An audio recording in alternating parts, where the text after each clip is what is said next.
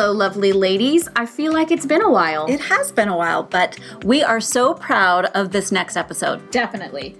We are braving the topic of grading and grading practices. This practice of grading and assigning the mark has been one of the longest standing traditions in our educational system.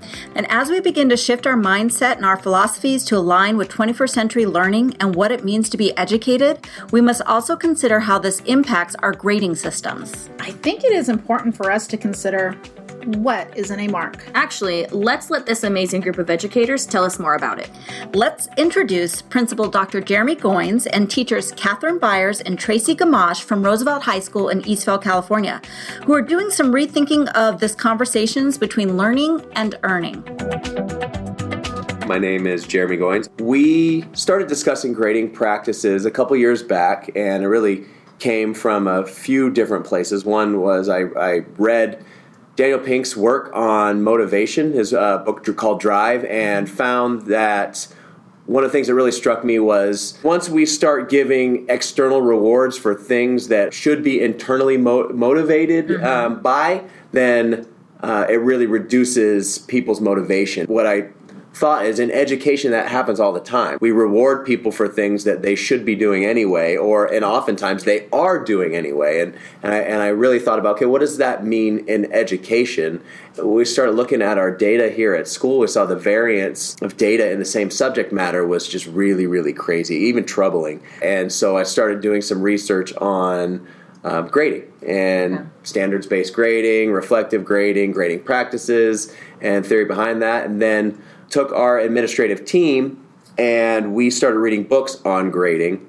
Um, so we did our research because we knew it was something that we wanted to bring to the staff, but we felt like we needed to do our research first. So we started reading research articles, broke up books, kind of simultaneously, I found that there were teachers on campus that were really already digging into the work, including Tracy and Catherine. Hello, my name is Tracy Gamache, and I am a language arts teacher. Uh, talking about grades with my students was really a conversation of rewards and punishments, and I began to have those like, well, this is worth points, and this is worth points, and it stopped being about learning.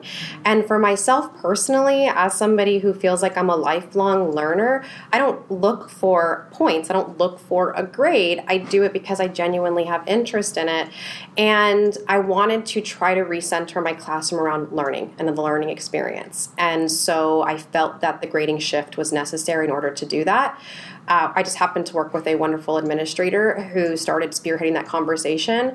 I had to work with a wonderful team of people who's also they are very innovative and willing to try, like Catherine is. It was really easy to make that shift. My name is Catherine Byers, and I'm a history teacher. I'm going to echo most of the same things. I was so tired of hearing how many points is this worth? How many points do I need to get a C?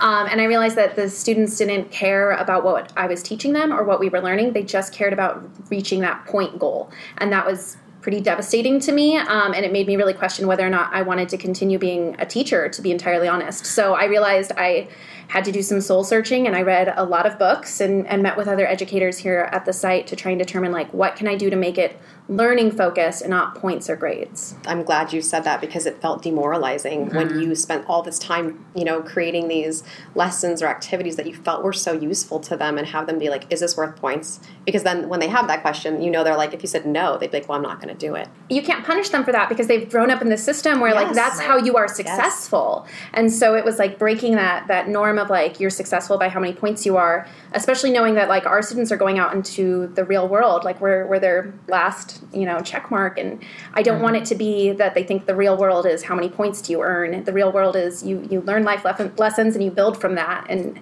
and so same thing it was really awful to hear students say like is, is this worth 100 points 50 points? What's this going to do to my grade? Right. Yes. yeah. I, I, and i would i would add there's a couple things. One we saw an increase in the last several years of cheating Mm-hmm. And especially with the infusion of technology, mobile mm-hmm. technology, mm-hmm. um, it becomes really, really easy to cheat. We did a, a school wide study and um, did some research on what's the best way to prevent students from cheating. And you would think that it's harsh punishments, really none of those things. It's really make it internally meaningful, the work right. meaningful. And then the other thing that struck me, I have two younger kids. Mm-hmm. My my son, when I started this, was in kindergarten, and what, what his report card said in kindergarten is it says NT. It said need to, needs time. Mm-hmm. You know, and so if he was struggling in an area, it said needs time. Where if I have a tenth grader in our school or a twelfth grader, we give them F. We tell them they're a failure. And I thought, when when does that shift? When does that shift happen? Where the truth is, most kids can learn anything if they're motivated to learn it and they have enough time. Right. And and so we need to find out what are the best ways to to actually assess for learning, not for this attitude of let me get that that bonus. And it, I think it's surprising that in education, where there's so much research out there and so much that we do is research based, we have the system of grading that is just archaic. And w- the, why is a 90 an A? Uh, you know, it's because that's the way it's always been done. Right. And there's no research that says 90% uh, is mastery of anything. And, and so when you really start challenging what what our assumptions are based upon, I think that you really start thinking why that, that this needs to change. So, in your opinions, then, what what should a grade represent? Because in our current system, we do have grades, and most people have grades on their report cards, and it's one let. Like, what in in your ideal world, like, what should a grade represent? if they've mastered the standards. I mean, in my classroom, I have standards that go through uh, in in my college prep class, 500 years of history. In my AP class, like thousands of years of history. Um, and if students have mastered those standards and they can prove that they they understand the content, then that the grades should reflect that. It shouldn't reflect compliance. It shouldn't reflect whether they've done their homework. It just needs to tell me that they they know what I was meant to teach them. If I'm given a series of standards that I need to teach my students, then I need to be assessing whether or not they are meeting those standards. And that's what a grade should truly reflect. I am a little bit on the fringe though because I take issue with the word mastery because I don't feel like any of us are ever truly masters. Five years into my career as an educator, and sometimes I feel farther from mastery than I did when I first started. And but that you know it it ebbs and flows um, as I move through my career, and the idea of mastery feels almost unattainable. And I don't mm-hmm. want my students to feel like learning is unattainable. And so one thing I've been definitely struggling with this this year is what does that look like then? Mm-hmm. What what is the ideal or the highest standard or what's the A, I guess. Right. Mm-hmm. I would just agree that a grade should reflect how well you have learned mm-hmm. the standard, uh, whatever that, that learning objective is. I think often our grades are a lot of reflected in a grade. It's right how how nice is the student, how compliant is the student, what what what kind of artist or, or, how creative the student is. That's the standard, and that's the course that you're teaching. Then that's great. That's important. But I I don't think that even how hard a worker you are, your, your levels of effort, to me, you're you're great. We we have other grades. We have citizenship grades. Mm-hmm. We have grades that can reflect those things and should. And we probably should spend more time actually assessing those things because there's a grade that may, often that we just put you know put a O in and fill down and you know change the few that don't make, meet the mark. Um, but from your academic grade, it should really be about your learning. Um, Dr. Goins, you presented a breakout session at the CNUSD Equity Conference titled "Equity and Grading." Um, can you explain to us what what do grading practices have to do with equity? When I became an administrator, I found that, that you often have really tough conversations with families. Um, you might have a family come in and feel like that the school is not meeting their needs, and they might argue that. Um, in a, any given teacher's classroom, then they're not having their needs met. We have a great school, I re- and I and I believe that, and I think we have wonderful educators, and, and all our teachers are great. I love our, our, our staff. However, if a parent's making the argument that my kid could have better success in another in another class, and I'm telling them no, but actually the data suggests that that's true. And then when I start digging to the data and I and I look and I can say, wow, if I put a student in this class, they have a better chance of uh, uh, earning a good grade than in this class. But we're all supposed to be teaching the same thing. To me, that's a systems problem. That's not an individual teacher's problem. That is a systems problem. First of all, if we're saying all students have equal opportunity to learn, then we better make sure that we norm ourselves so, so that is true. And then secondly, there are many practices in uh, assessment and grading that benefits students that have um, support. If there's a project and a student has a great home environment where the parent's going to do it for them, or or with them, then that benefit fits that student and a student that doesn't have support, and that's not equitable. Uh, it's not ever going to be a perfect world or a perfect system, but do I think we can close the variance? I, I do. Um, I'm going to ask you about some controversial grading practices because, as you all know, to talk about grades is a little. Um, you have to be a little gentle with it. Um, for for some people, even parents, everyone, the retake. Should students be allowed to retake or redo tests and or assignments? So I absolutely think that retakes should be allowed. Um, it doesn't really matter to me when the student learns it; it matters that they learn. And an assessment is just one way of measuring that. Um, giving students multiple opportunities and chances to show what they've learned, I think, is part of life. Like in real life, they're not going to only have that one opportunity. Um, you can take the bar exam as many times as you'd like, and and that's the reality of the world they're going to go into. Um, and that also helps keep that drive of always improving and getting better. If we tell them that there's this one end date and that's all that matters, then that's all they work towards, and they don't work past that to continue their learning. Yeah, I completely agree. I definitely think we should allow retakes. I think about myself taking my CSET and test number four. And oh, did it take me three times to get through it? And I had that availability and I had that opportunity. And if I, I just even think if I teach a unit and I really suck at it, I get to teach it next year and I'm going to teach it better. No one, Jeremy doesn't come in and say, you know, that lesson wasn't good, you're done. That conversation doesn't happen. And so I really think we should definitely provide that opportunity. So what does that look like though when you're when you're offering a retake? Is it the same test? Is it um, a different assignment? So then do you craft maybe two already? You know, what what does that really look like? I think it really depends on what the assessment is. Um, so, like with skills based assessments, when it comes to like the literacy standards we have in history right now, then it oftentimes is a different task in order to assess it. Okay. With my content standards, it, it oftentimes has to be the same assessment again. Maybe the answers are in a different order or worded a different way, but that's one of those things where when we get down to like the nitty gritty of it, it really just depends on what you're assessing. Okay. It depends what it is that you are attempting to Okay. assess them for, and it really depends on what you teach. And that's where That's. I would encourage them to read the grading uh, smarter, not harder text because Yes. that book in and of itself talks about this idea Mm-hmm. and like what you can do depending on your content area. And but even within language arts, some things I only want to give them. I can give them the same thing over and over again. Sometimes it has to be something completely different. Right. if we're really assessing for learning mm-hmm. and and our goal is learning then we know that retaking tests students improves learning. I mean that's research based and so if our goal is learning then retake should be an automatic. And i think when you really drill down with most educators they all believe that it is really about the management of, of how to get it done. Um, because that is what deters people from giving giving retakes. And if they feel that that students are putting in their best effort and so often we don't give retakes because we're trying to elicit certain behaviors in our students uh, that kind of urgency that we would love them to have and that they don't necessarily have by default. I just think it's so important to think of okay why are we not allowing retakes? If because i just purely can't management and, and i think there are many teachers who i've talked to have been very honest. This is, i just don't know what that looks like. I don't know how. I think that's great because that's a different conversation uh, is how can we build a system together is different than should they or shouldn't they uh, be allowed to retake. Do you find that students do they not put their best effort in the first try because they know there are umpteen tries left? I haven't run into that. Yeah, yeah, I've done this for it's like basically three semesters now, if I include summer school, and I haven't really had an issue with students trying to.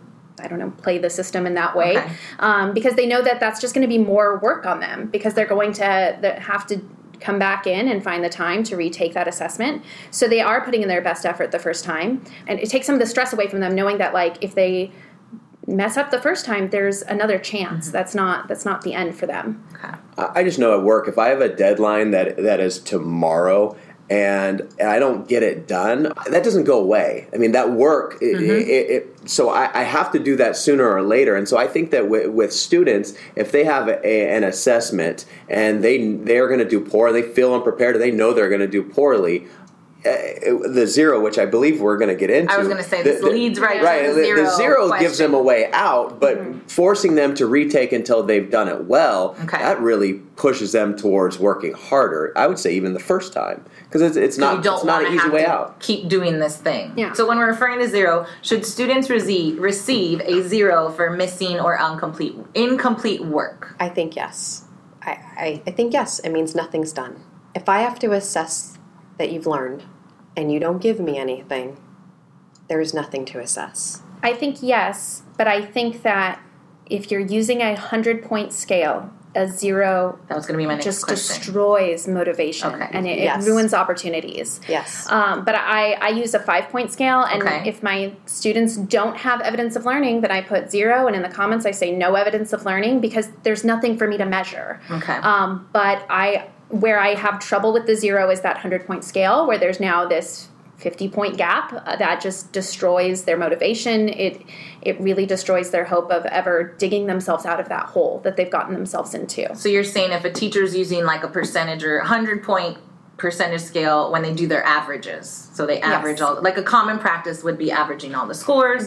So then a zero is sort of detrimental to not sort of it is. Very. Rick Wormeli um, has an excellent video you can find on YouTube that really explains it well. He explains it better than anyone I've seen, which is really if you just mathematically speaking, right? There's 10% increments for an A, B, C, and D, and then there's 60 or 59%, you know, uh, increment for for an F, and it's illogical. It really is illogical. Um, however, it's the system that we use, Right. and so a zero on a five point scale hurts uh, less than a zero on a hundred point scale. Okay. Um, now, in my opinion, should zeros be given? Absolutely. If you can't assess a student on their learning, um, or they, they don't have a they haven't learned it to any degree, then absolutely a zero should be turned. But I agree if we are grading or assessing for learning, a best practice I believe 100% is a five point scale because it doesn't create this uh,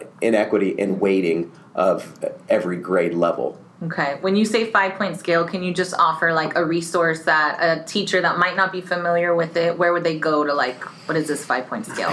I'd say Marzano's, I think it's called Grading That Works. I'd have to look at, but if you look at Marzano has two or three books on grading specifically, and if you were to look on um, just to Google Marzano's five point grading scale, Okay. I think you would get a pretty More good, information on pretty that. good picture Okay. of that. And I used Catlin Tucker's model for my Okay. classroom. Mm, there we go. Uh, Catlin Tucker, a former past CNUSD EdChat guest, you mean? Yes. Okay. Uh, and I was already obsessed with her Oh, prior to okay. her coming. All right. So when I saw her speak, I was even more excited. yes. Okay. But yeah, she redid hers, and she, since she's language arts, it was nice for me to have a model to go Okay. off of. Um, so yeah, it, she's awesome. Okay. Mm-hmm. She she has, puts it on her blog, and thinking about your work of like you've mentioned maybe standards based grading or this reflective grading what are some of the greatest benefits you've seen from shifting over and what are your biggest challenges or or what going into the new year what what are you going to change or toss what's working for you I think the greatest benefit for me has been that students really know where they're at. So they know what they know and they know what they need to do in order to get to where they need to be. And that's been really powerful and it's changed the conversations in my classroom. What's been challenging is I need to work on my method of, of measuring accountability because I still think it's important for them to learn turning things in on time and work ethic. And I've tried a couple different systems, but I just haven't found the right one for me. Um, and I really don't want it to become a, a point in the grade book. Then it's compliance grading, and, and I just it, that takes away from the learning and what they understand. So that's something I need to work on, and it's just finding the right method of, of how to measure that. And I know that at, on campus, that's been a consistent thing for those of us trying it is Yes. finding like how do we measure and communicate when students are turning things in on time and um, and keeping them accountable because those are skills they need. Right. Um, but we just don't want that reflected in the grade. okay for me, one of the greatest benefits has been watching my students' willingness to take risk because they could know that if I didn't, you know, execute this well, I can change and redo it. The other great thing has been even if it's because they're still focused on the grade, mm-hmm. which many are, if I put in a grade for something and let's say it's at a C, that's where I assessed them at, they're willing to resubmit they'll make the changes. So now I'm seeing because I use Canvas and I've mm-hmm. never had students interacting with my comments like before like this. So now I put it in, they see, you know, you need to change your citations, they need to be properly formatted. I'm noticing some of these other issues with your grammar and punctuation. Resubmission. I changed the stuff you asked me to change. They want the higher grade. It's still grade focused, but they are uh, you know, being more willing to improve. My biggest challenge that I've come up against now is second semester because I teach seniors. And you can, as Wormeli says, encourage, but you cannot motivate. And senioritis is real. And their, uh, you know, motivation to learn isn't there um, as it was in first semester. And so that's definitely been my greatest struggle is how, How do to see it through to the end. how do you see it through to the end? And I don't know what that looks like, but I definitely know I plan to implement a few things to address what I'm noticing with the students who are like repeat offenders of just not turning stuff in on time because they can. Okay. Um, and that came through the grading harder, not smarter. And that is accountability system where you didn't turn it in on time, and they have to tell you why didn't I turn it in on time? When will I turn it in to you? Yeah. And here are the things I will do to address that now and in the future. And I'm hoping that that conversation with some of them will help. I used to give feedback on my students' essays and things like that, and nothing would come of it because once it was done, it was done. And now having the system in place, they are so much more receptive to here's how you can improve, and they, they take advantage of those opportunities to improve like they never have before. And that's just that culture shift in the classroom. And I think that one of the big challenges with getting students to stick with this is the cultural change of like, for the most part, they only have one teacher right now that's doing this. So the rest of their day is the traditional way of grading. So that mindset is is so challenging to break. And I, I can only imagine what that's like with seniors in the second semester when this has been their whole life. Um, because I even see it now and then with my sophomores. Well, they'll they'll fall back to you know what they see in their other classes, or they'll bring up what's happening in their other classes. Because it really is just a cultural and mindset change mm-hmm. that that you're you're fighting.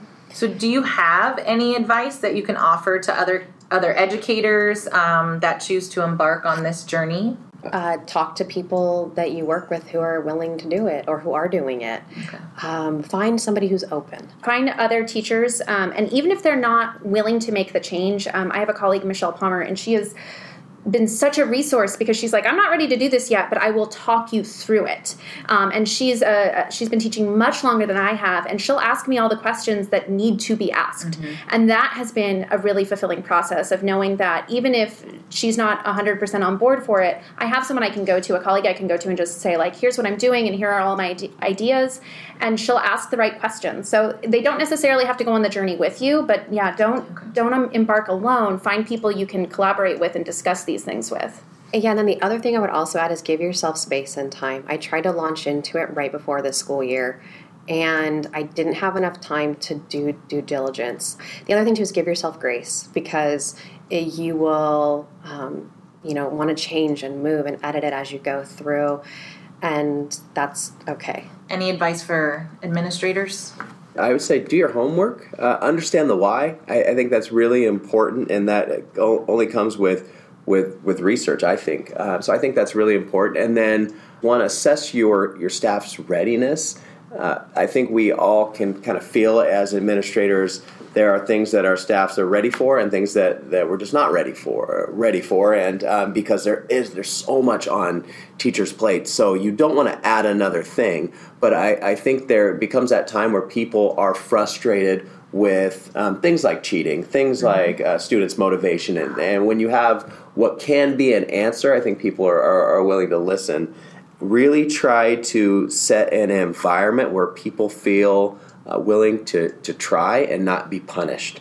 Uh, and I think that that starts with communication. Like I know what Tracy's doing, and so if I ever have to speak to it, I, I can and I will, and she knows that I'll, I- I'll have her back. And I, because I know what she's doing, I know that I can have her back. Um, and, and so that I think creates a, a space where many people can can work through the, the really the hard work. Because from administrative side, it, it, it's it's easy to talk about. It's ph- philosophical, but from a teacher standpoint, it's difficult because you are breaking um, both the what what you the way you've learned, the way you've been taught from from a grading and assessment standpoint, and then all of your students and what they've been socialized, and then all the parents and, and, and their beliefs uh, on it, and then your colleagues who think you're crazy, um, or, or just have the mindset where they they were successful or prefer the the old um, system of grading, and so having a group that you can work with. We just had a, a grading pullout day. Um,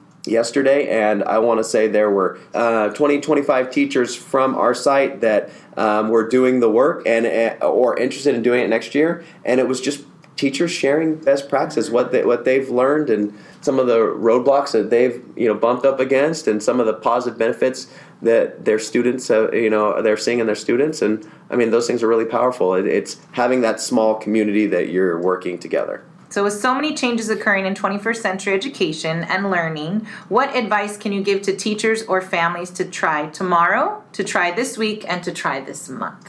Um, tomorrow, just sit down and write what do grades mean to you? I, I hadn't asked myself that question um, until I decided to go on this journey.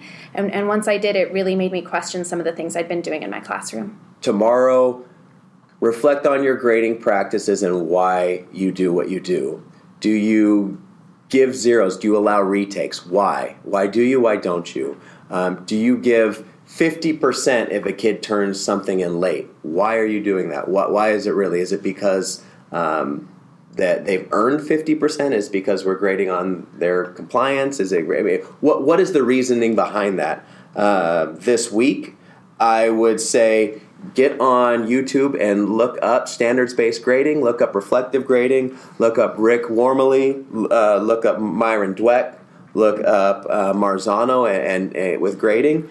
And then this month, I would say definitely pick up some some books, something to read over the summer that uh, about standards based grading, gra- assessing for learning. I think a really good starting book is Hacking Assessment. It's super mm. short but it, it kind of touches on all of those grading practices and all those big names so then you know where to go next and that's what i started with and, and that was it, like the launch pad to everything else so well thank you all very much for joining us for a, a much needed conversation we appreciate it thank you thank you thank you Thanks. i just have to say i really appreciate the honesty in this episode this idea of changing grading practice is difficult because everyone is so indoctrinated into the system of these grades. I agree.